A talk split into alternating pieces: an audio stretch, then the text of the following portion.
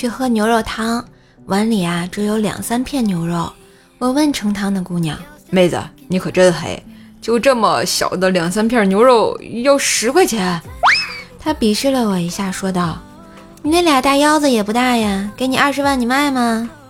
我说：“当然不卖啊，给二百万也不能卖呀。”然后她笑着接着说：“那不就是喽，东西不在大小，关键看价值喽。”我靠，我竟然无言以对呀。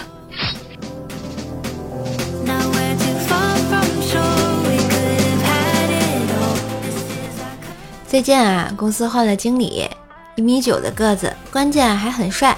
我们一帮女同事没事儿就说起他，领导看到后对我们这种行为嗤之以鼻。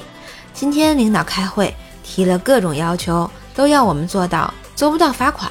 说啊，这是新来的经理定的规矩。最后还来一句：“怎么样，你们这帮花痴现在还觉得他帅吗？”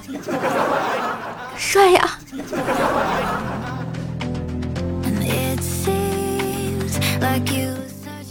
我二十六了，老妈一直催我找对象。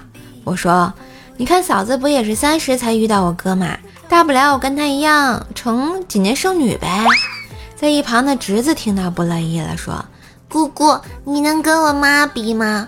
我妈研究生毕业，有体面的工作，稳定的收入，那才叫剩女。你这样子，最多算个女光棍。”我靠，这也内卷，我 emo 了。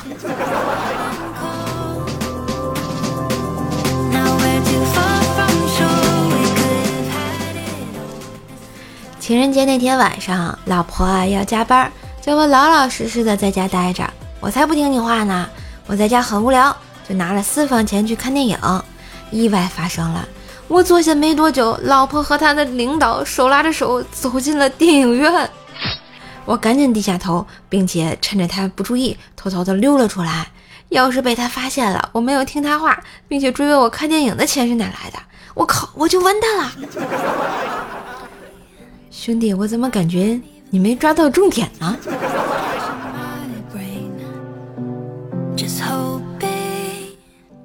表哥去相亲回来后问他咋样，表哥轻皱眉头说：“女孩子性格不错，就是长得磕碜点儿。”我笑道：“没事儿呢，皮囊只是外表，两个人性格合拍才不错。”表哥点了点头说：“话是那么说，但我还是有种下不去手的感觉呢。”然后啊，他恍然大悟了一下，认真的端详起我，一拍大腿说道：“我靠，我说咋那么眼熟呢？那女孩跟你长得真像。”